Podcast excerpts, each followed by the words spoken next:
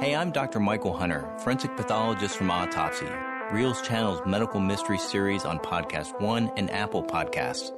Be sure to download the Podcast One app and subscribe. Then go to Reelz.com, that's R E E L Z.com, to find more programs like this one on Reelz Channel. There is sad breaking news coming in tonight from London. We have learned that singer George Michael has died at the age of 53. On December 25th, 2016, the world was shocked as news broke that George Michael has been found dead. In a career spanning 35 years, George Michael's music was loved all over the world. George was one of the most brilliant performers of his generation. His talent for creating enduring music led him to become one of the greatest recording artists of all time, selling over 100 million records. He really became an artist in the real sense, delving inside of himself, finding the things which hurt, and put them out without editing. But behind the gifted star hid a tortured soul. This stuff keeps me sane and happy. He would sit at home with the curtains closed, ingesting all kinds of chemicals and numbing himself to the pain that never went away. A string of lurid headlines documented a slide into self destruction. I mean, I have to ask myself whether I know I have a very self destructive tendency. The death was attributed to natural causes, but rumor and suspicion that other forces were at play persist. Natural causes is a very general term, as everything is natural at some point in the death process. And at 53 years old, George Michael was a relatively young man. Too young to die unless there were serious underlying issues. So I want to know what was going on in the body of this much loved star that caused his untimely death.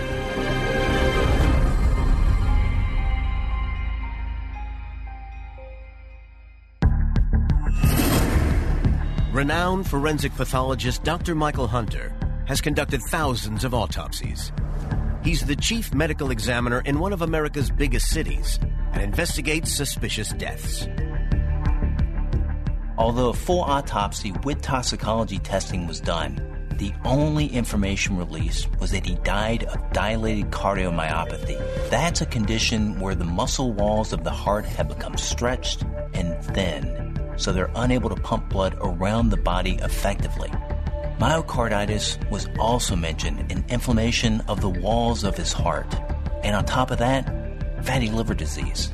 Although these are deemed natural causes, they are rooted in lifestyle, and crucially, these can be treated with medication. And if kept under control, life expectancy is good. So, what happened in George's case? August 2nd, 2016, Hampstead, London, five months before his death.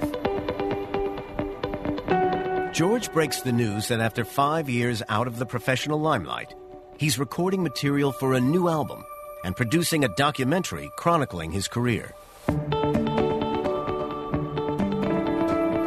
He's not been seen in public for over a year, and there has been some speculation about the state of his health. However, he's been in regular contact with his fans via social media, and they are thrilled that he's back in action. If George is working on a new project, he must have felt in reasonable shape and had any health concerns under control.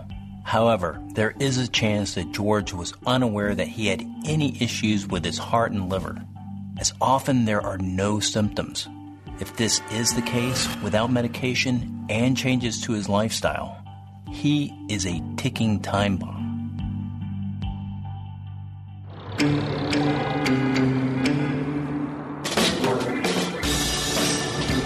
George Michael was born Georgios Kyriakos Panayiotou on the 25th of June 1963 to a Greek Cypriot restaurateur and an English mother.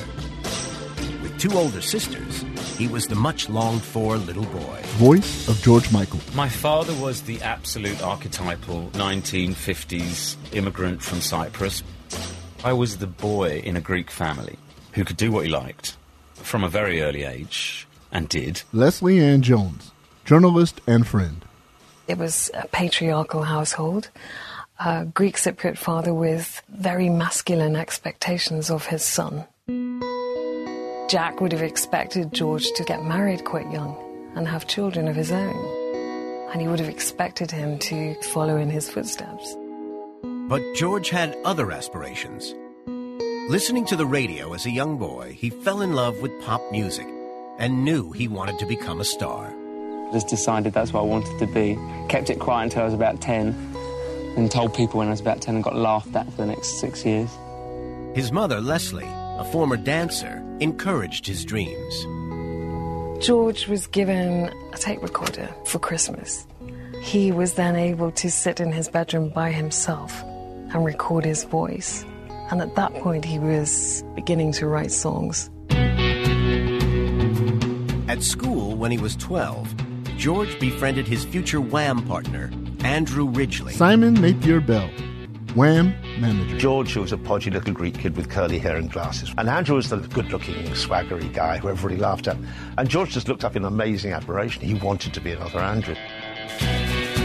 With a shared passion for music, the boys formed a band. And at just 17, George and Andrew wrote and recorded a demo tape of the songs that were to change the course of their lives.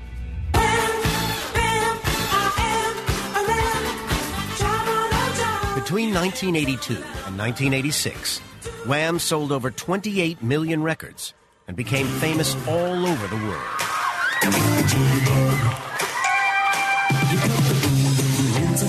But at the peak of their fame, George left to pursue his solo career. Phil Lobel, publicist on the Faith Tour.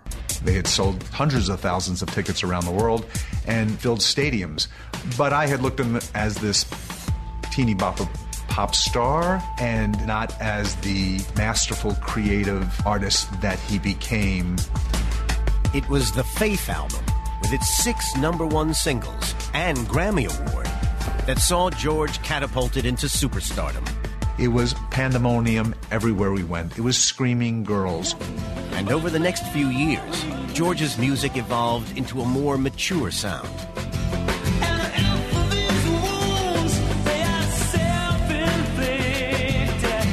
In the following decade, George cemented his status as a music legend with two further major albums Listen Without Prejudice and Older.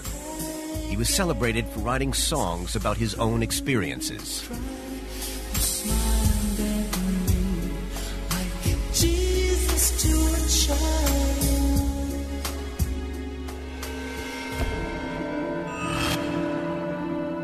I'm interested in a story George told that attributed his love of music to banging his head on a radiator at school as a child. I'm wondering whether this was of any significance to his health in later years. The age of about eight, I had a head injury.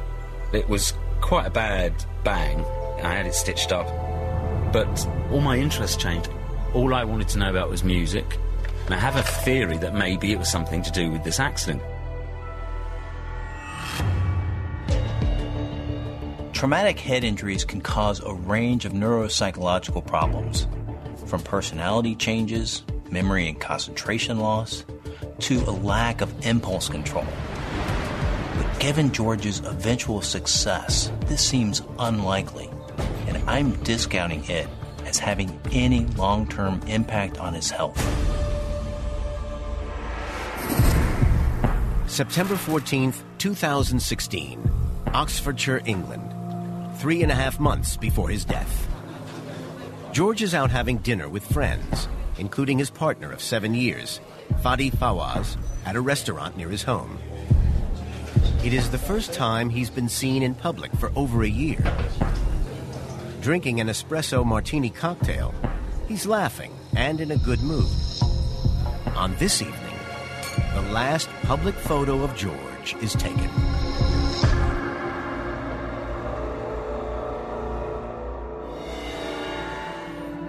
While George appears to be in good spirits in this photograph, what's remarkable to me is the fact that he seems to have put on a lot of weight. Excessive weight gain has been linked to fatty liver disease, which is cited on his death certificate. Fatty liver or hepatic steatosis is a term that describes the buildup of fat in the liver. The primary function of this organ is to process what we eat and drink and filter any harmful substances from the blood. If there is too much fat in the liver, it is unable to do this. In serious cases, it can lead to liver failure and death. But fatty liver disease can also be caused by excessive alcohol consumption. So I need to look into this possibility to establish whether it could be related to his death.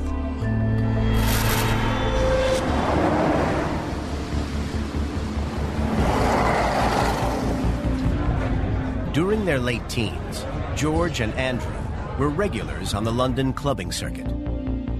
Everybody went out every night and we all went to the same clubs. And George and Andrew would just be larking about, having a dance. He was drinking a lot, everybody was drinking a lot. We were all drinking champagne until we couldn't say it. But that was the culture. George was the cautious one. If you watched Andrew and George drink or out in nightclubs, I mean, Andrew would drink with more abandon. Way into the beginning of Wham, George still had this sort of Puritan attitude to how you should behave. I don't think he ever drank excessively. He may have done later when he was George and not in Wham. But over the last few years of his life, the media reported that George had started to drink more heavily. If George was only drinking heavily in the latter part of his life, alcohol could still have been responsible for his fatty liver disease, as it can occur even after short term heavy drinking. However, I can't safely conclude that either weight or alcohol contributed to his death. There are other causes of fatty liver disease, and I need to look more deeply into his history to see if the damage was done elsewhere.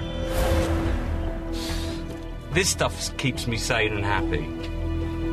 Uh, I could write without it if I was sane and happy. He was smoking himself to death. He was drugging himself to death.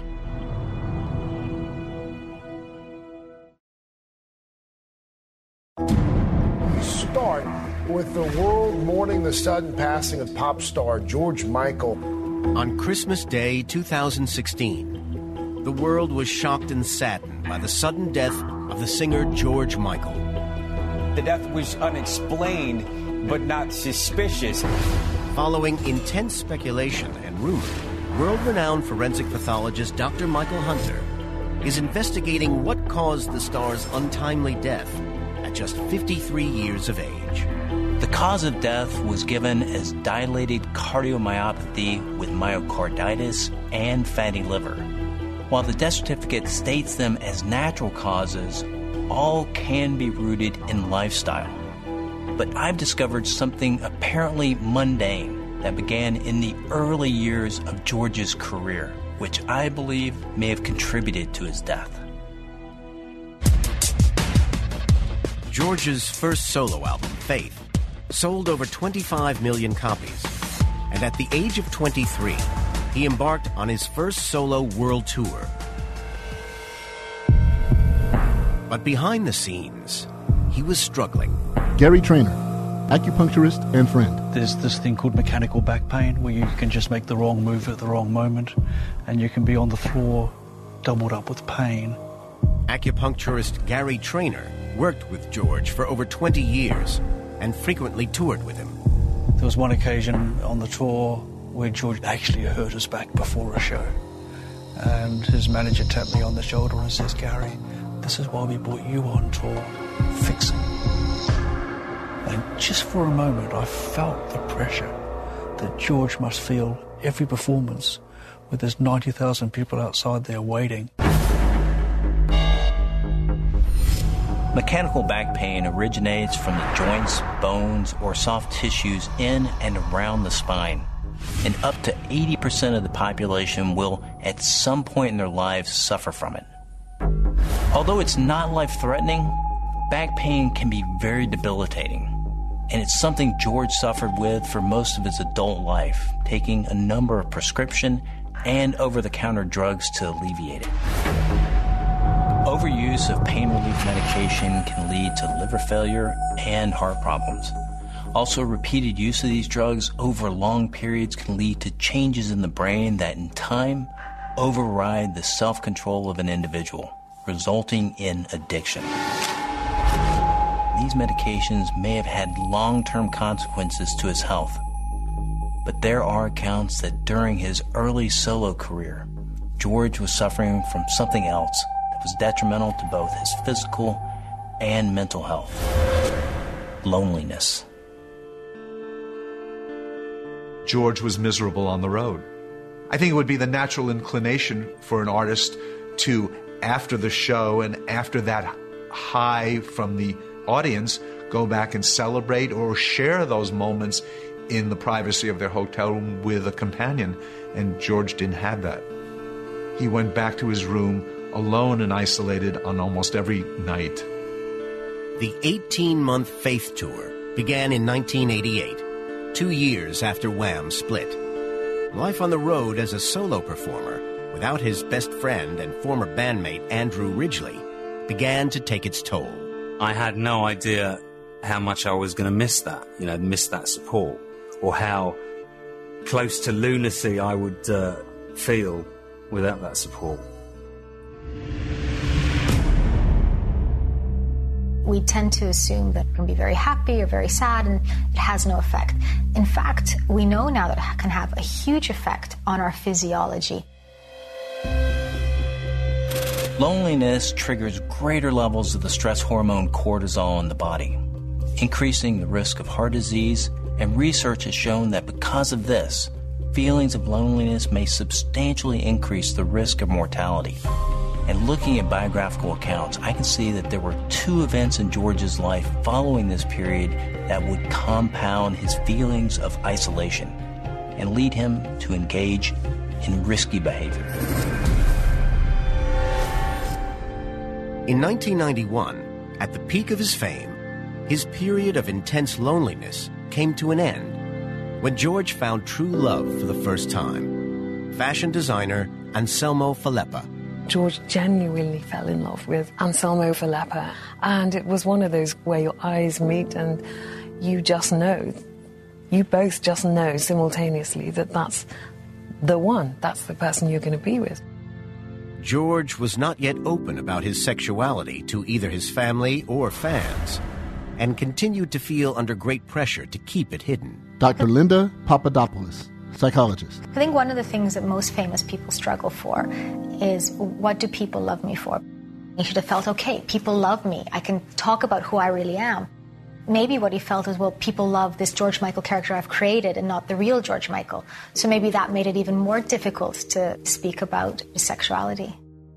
What was keeping George in the closet was the same thing that kept many people in the closet fear of perhaps rejection from the family, fear of rejection from fans. Also, this was the 80s, and the scare of AIDS was on the cover of magazines around the world. A huge and growing danger now confronts the entire world. The threat posed by the killer disease is increasing day by day. AIDS is a life threatening disease caused by the HIV virus. It came to prominence in the 1980s and at that time was untreatable. The virus is most commonly contracted through unprotected sexual contact and intravenous drug use. Only months after falling in love, tragedy struck when Anselmo tested positive for HIV. George had everything he'd ever wanted, and now he was about to lose that. But he was having to keep up his public persona, to go out there, be George Michael, still perform, still be on. And while George was found to be clear of the virus, he spent the next two years nursing his dying lover while continuing to maintain his heterosexual public image. It was possibly the loneliest time in my life, I think. I can see that after Anselmo Feleppa died from age related brain hemorrhage in 1993, George began to smoke large amounts of marijuana. And this was to become a lifelong habit. And at its peak, by his own account, he was smoking up to 25 joints a day. He did an excessive amount of cannabis, where he just woke up in the morning and smoked cannabis all day. There is conflicting research about the impact long term cannabis use has on a fully developed adult brain. However, in the short term, excessive consumption can lead to anxiety, psychoses, and depression.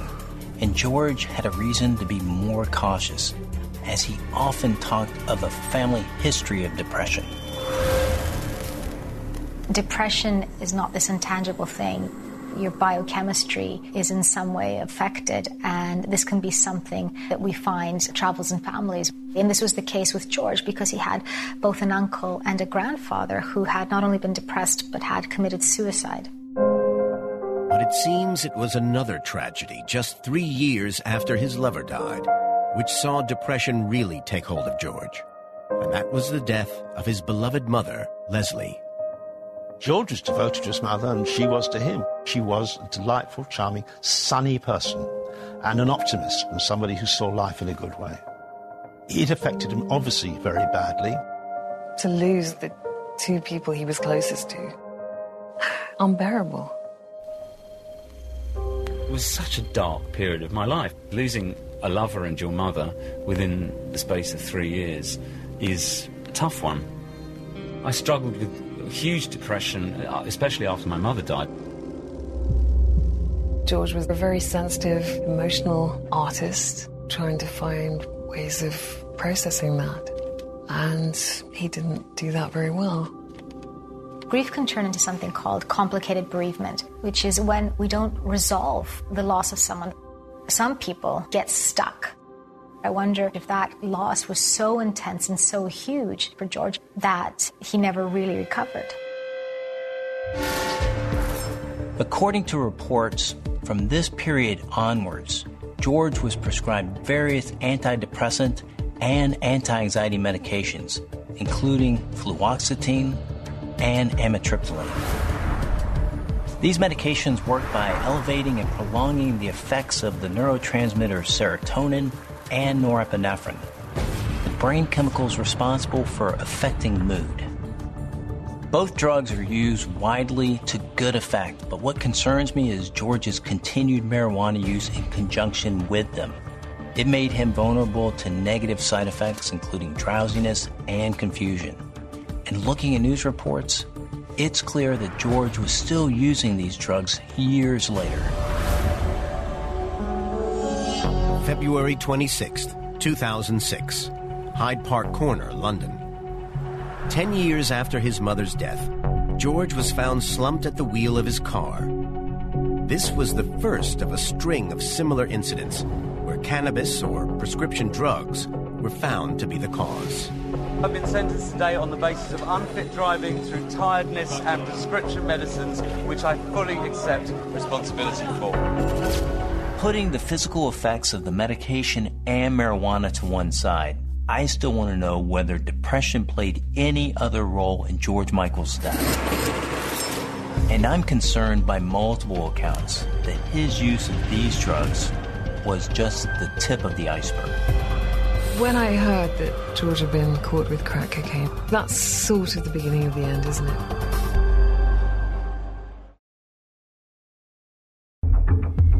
On Christmas Day 2016, the singer George Michael was found dead at his home in Oxfordshire, England. At just 53, his death was unexpected, and many rumors surround the true cause. World renowned forensic pathologist Dr. Michael Hunter is using biographical accounts and first hand testimonies to piece together what was going on in the body of this much loved star when he died. George Michael's death certificate states that he died of natural causes, citing dilated cardiomyopathy with myocarditis and fatty liver. These conditions are all rooted in lifestyle and can cause the heart to fail or increase the risk of sudden cardiac death. For many years, George was treated with medication for depression and was also known to be a heavy user of marijuana. But there are many accounts that he began taking harder drugs. So I need to investigate further to see the part these may have played in his untimely death. I know I have a very self destructive tendency. Since my mother died, I've got to be honest, that's kind of made itself clear in other ways. Um, I think there has to be some element of, that, of that in why I was basically letting, not taking care of myself, really. you find an alternative to that pain. Late November 2016, Oxfordshire, England, less than two months before his death. George makes a call to ex partner Kenny Goss, and they make plans to meet. The couple met just before George's mother died and were together for 13 years. And the Texan art dealer is known to be a positive influence on George. It wasn't the big love at first sight thing that he'd had with Anselmo, but they had an affinity. So Kenny always struck me as the next best thing for George. Throughout their relationship, George's drug use escalated, something Kenny disapproved of. At times, he intervened. In an interview with a British newspaper, George's former partner, Kenny Goss, spoke of how he would intervene around George's drug taking. Quote, I would find drugs and flush everything down the toilet, thinking if I just get rid of it, he won't get more. He was absent minded, so would just think he lost them. This indicates to me that Kenny was concerned about significantly more than casual drug use. I want to find out about the substances he was taking, as this may get me closer to finding out what was going on in his body when he died. There are reports of his substance abuse. And once that comes into someone's life, then it's not just George making decisions, it's George you know, with, with chemicals that are affecting those decisions. September 19th, 2008, Hampstead Heath, London. George was arrested while cruising for sex in a public restroom. This was not the first time. Undercover cops say they discovered a different side of the pop star. In 1998, the public first became aware that George was gay after an incident in a Beverly Hills park. Beverly Hills police officers arrested the singer, known as George Michael, for engaging in a lewd act. But this time, he was found to be in possession of marijuana and something more deadly crack cocaine. When I heard that George had been caught with crack cocaine, I was desperately sad. Because that's sort of the beginning of the end, isn't it? That is an addiction too far. Crack cocaine is a potent version of powder cocaine, and as it's smoked instead of snorted, users have a more immediate, intense high. It is highly addictive and, as with powder cocaine, can be lethal. Cocaine increases the heart rate and blood pressure while constricting the arteries that supply blood to the heart. This can cause sudden cardiac death even in people without any history of heart disease. And long term cocaine use can lead to cardiomyopathy similar to that which killed George. As the cause of death was not cited as an overdose, I can reasonably conclude that George did not die as an immediate result of taking either of these drugs.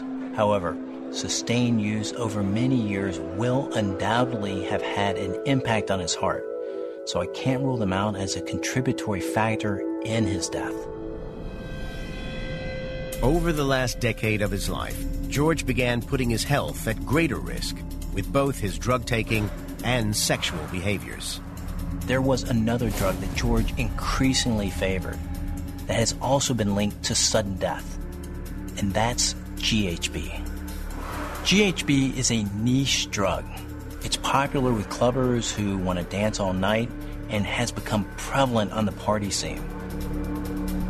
He was going deeper and darker in search of thrills because he wasn't getting any thrills of any kind in his so called normal life. The scene that he ended up in a lot, there's quite a bit of drug taking goes on. When his mum was around and a steady relationship, it was a different ballgame.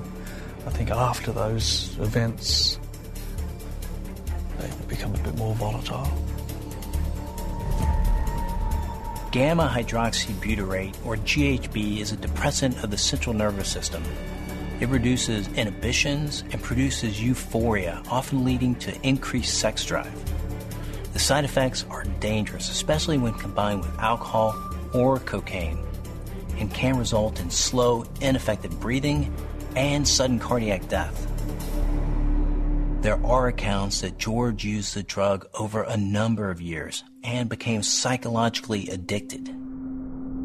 If you look at George Michael's life, one thing that's very clear is that he lived to excess. He had a voracious appetite, whether it was for sex or, he tried, you know, drugs or he, you know, he ate and he smoked. I'm sure that gave him a lot of highs. I think if he did have a predisposition to depression, that would have contributed to the lows as well. Sudden cardiac death due to GHB is possible, but given that it wasn't mentioned on the certificate of death, I can neither confirm nor deny whether GHB was implicated in George's death. But five years before he died, I can see that George's hedonistic lifestyle was beginning to take its toll. November 2011, Vienna, Austria. Only weeks into his sellout Symphonica tour, George collapsed and was rushed to the Vienna General Hospital, suffering from pneumonia. Pneumonia is a chest infection where the alveoli or the air sacs in the lungs become inflamed and filled with fluid, making breathing difficult. Severe pneumonia can kill within hours as victims slowly asphyxiate. It was shocking that he'd allowed himself to get so unhealthy that sort of rundownness also is not only in keeping with over self-indulgence, but it's also in keeping with the extreme overwork. He would have worked at that conservatoire absolutely non-stop, flat out, and would probably have taken a certain amount of drugs at the same time. George was put into an induced coma for almost three weeks, and his doctors performed a life-saving tracheotomy. A tracheotomy is an opening cut into the neck a tube was inserted into his windpipe, assisting his breathing. It was not permanent and would have healed in a few weeks following its removal. However, some say his voice never fully recovered. This was one more weapon he had against all the things which happened in life which seemed to be always defeating him. So for his voice to go would have been very, very hurtful. But George's pneumonia is significant to my investigation as it may be linked to myocarditis, the heart condition listed on the death certificate. As the body attempts to fight the pneumonia, it releases disease fighting cells.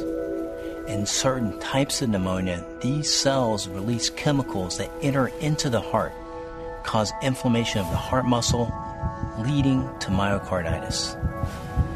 I really, really, really, really, from the bottom of my heart, thank everybody who sent messages and everybody in that IC unit that made sure that I'm still here today.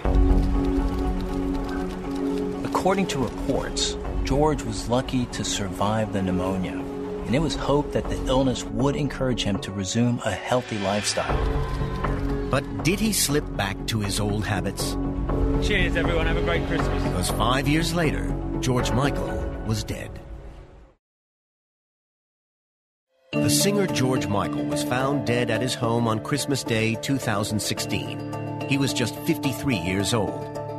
Intense speculation as to the cause still surrounds the case.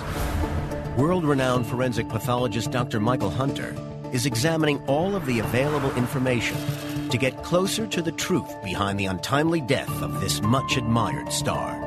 So far, I've established that George Michael's troubled life had resulted in behaviors that over many years caused physical damage to his body and were likely contributory factors in his death. And I believe I'm getting closer to establishing a clearer understanding of what caused the untimely death of this 53 year old superstar. December 24th, 2016.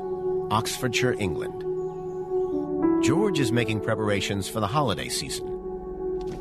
It will be his last Christmas. 7 p.m. George is watching the annual Christmas Eve torchlit parade from his window. Within 16 hours, he will be dead. The neighbours have spoken about seeing him on the other side of the glass. He's there on his own. Christmas Eve was his mother's birthday. So he'd been thinking about Mum in his final hours.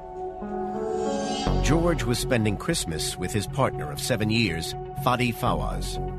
He is the only one person alive who knows the truth about what happened in the hours leading up to and immediately after George Michael's death.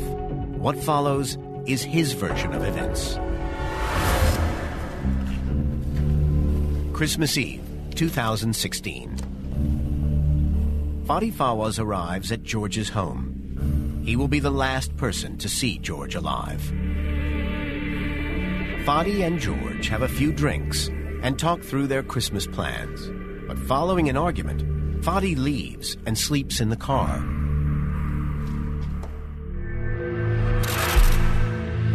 Christmas Day 2016. Fadi awakens in his car.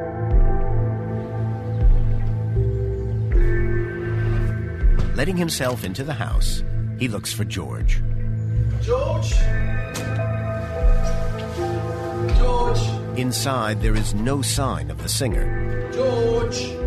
So Fadi makes his way upstairs, where he finds George in bed.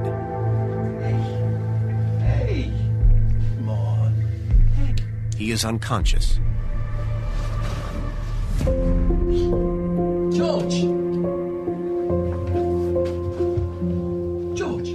Over an hour, he tries to revive George George?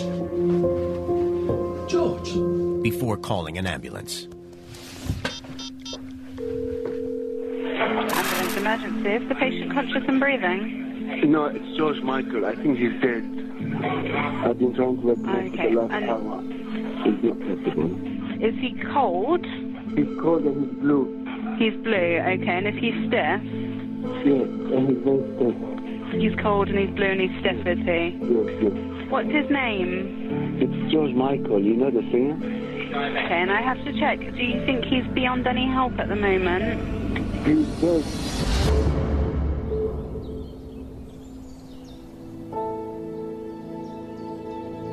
At 1:42 p.m., the emergency services arrive at George Michael's home. And after an examination of the body, George is pronounced dead at the scene. In the last hour, the death has been announced of the singer George Michael. He was 53. I can't think of anything sadder than to die alone. He's so young, he was 53. It's awful. I can't explain how I felt. It just knocked the stuffing out of me. I felt empty for some reason. Sometimes you don't realize the effect of something until it's taken away. I was stunned when I found out to hear this artist that brought so much happiness and joy into the world through his music was suddenly gone was heartbreaking for me. George's death came as a bitter shock to all who knew him. And I can see that for some, his years of battling depression and reckless drug taking led to one conclusion. Was this suicide? The news that George had died on Christmas Day was surreal. And my first thought, I will admit, was that he had killed himself. January 1st, 2017. A series of tweets from Fadi Fawaz's account appeared to back up this theory. They claimed that George had finally committed suicide after many previous attempts. I don't think so. No. No, no, no, no. Not the George I knew. My feeling is no way he committed suicide. He was just careless with what he was doing. George's family were quick to deny that the star had taken his own life, and Fadi Fawaz claimed his account had been hacked. But the circumstances in which the star had died became surrounded in mystery, and speculation continued.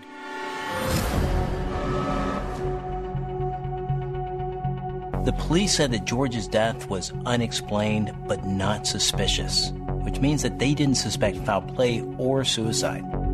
From this, I can conclude that there was no apparent sign of a drug overdose or damage to his body in such a way as to cause death. This is a very complex case, And there's something else I need to investigate before I can come to a final conclusion about what caused George Michael to die so unexpectedly. On March 7th, 2017, two and a half months after his death, the coroner announced there would be no full inquest into George Michael's death and ruled that the singer had died of natural causes dilated cardiomyopathy with myocarditis and fatty liver. But world renowned forensic pathologist Dr. Michael Hunter believes this doesn't give the full picture and is re examining the case to better understand what was going on in the star's body. It's clear that for over 20 years, George had been pushing his body to the limits. He had a history of excessive drug taking, and his sexual behaviors expose him to risk of infection. Before I come to a final conclusion, I want to explore another possibility, and it's linked to when George was in a coma for almost three weeks, suffering from pneumonia.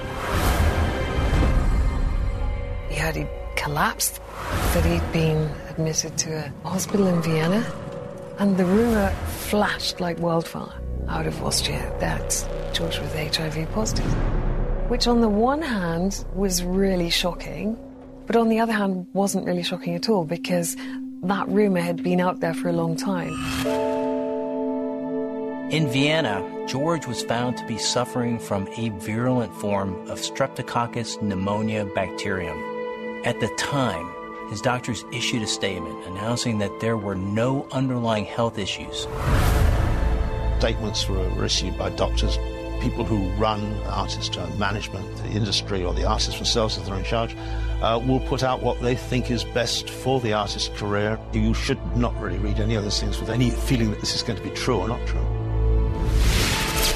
There have been rumors that George may have been HIV positive. And looking at all the available information and the causes of death cited, I can explain why this had led some to speculate that it may have contributed to his death in some way. Human immunodeficiency virus damages the cells in the immune system and weakens the ability to fight everyday infections and diseases. While these days HIV is treatable, complications can arise. People with HIV have a significantly higher incidence of pneumonia and sudden cardiac death. There's also a well recognized link between myocarditis, dilated cardiomyopathy, and HIV. The virus causes dilated cardiomyopathy, and a significant number of all HIV sufferers also have myocarditis. The exact reasons for this are not fully understood. But as I don't have access to the autopsy and toxicology report, I am unable to confirm or deny the rumors. However, even if George Michael did have the HIV virus, I don't think this is what ultimately killed him. So now, Dr. Hunter can reveal what he believes caused the death of this iconic pop star. For more than 25 years, George Michael had a well documented history of using prescription and illegal drugs. Not only this, but he was a heavy cigarette smoker. All of these combined would have put his body under immense stress can be linked to the diseases cited on his death certificate, which triggered a reaction in the body that caused his instant death. Sudden cardiac deaths are responsible for almost half of all deaths in people with heart conditions such as George's. And I think this is what happened in George's case. The loss of anyone at a young age is always tragic. George Michael's story is poignant. A man with an extraordinary talent and a big heart that finally gave up way too soon. George was a creative genius. His music was the soundtrack to so many people's lives. It's a loss to the world. One of the most surprising things that came out after George's death was this extraordinary generosity that he had bestowed upon complete strangers. And the stories began to, to leak out little by little, and then they built. And suddenly there was this tidal wave of examples of George having donated vast sums of money he as a person and as an artist, I don't think it's. I don't think there's ever been better. Hope you enjoyed this episode of Autopsy. Don't forget to subscribe at podcast1.com with the Podcast One app or at Apple Podcasts. Then go to Reelz.com, that's R E E L Z.com, for clips, extras, and more from the TV version of the series, including reenactments and autopsy photos you'll only see on Reelz channel. Find Reelz on your TV at Reelz.com. I'm Dr. Michael Hunter.